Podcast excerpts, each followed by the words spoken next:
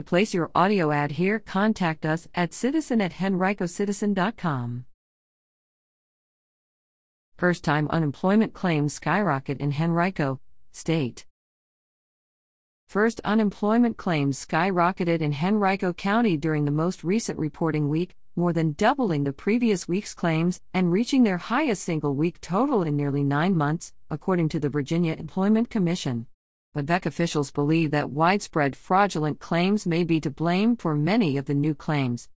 A total of 657 county residents filed initial claims with the VEC during the week of April 18 to 24 up from the 323 who did so the previous week. It was the highest single week total of new filers in Henrico since 666 people filed during the week that ended August 1, 2020. As troubling as the news was for Henrico, it was just as bad or even worse elsewhere. Henrico, the state's seventh largest locality, was only 13th in the highest number of new filers during the most recent week. Richmond topped the list with 2,051 first time filers, more than triple the number who filed the previous week, while Prince William and Norfolk, numbers 2 and 3 on this week's list, each saw their totals nearly triple.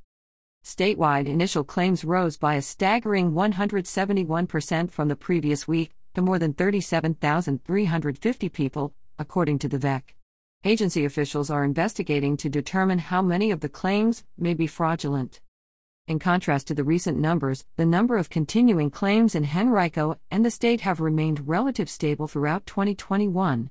Henrico's total grew by just 8 to 1,839 during the week that ended April 24. The statewide total dropped by nearly 1,000 people,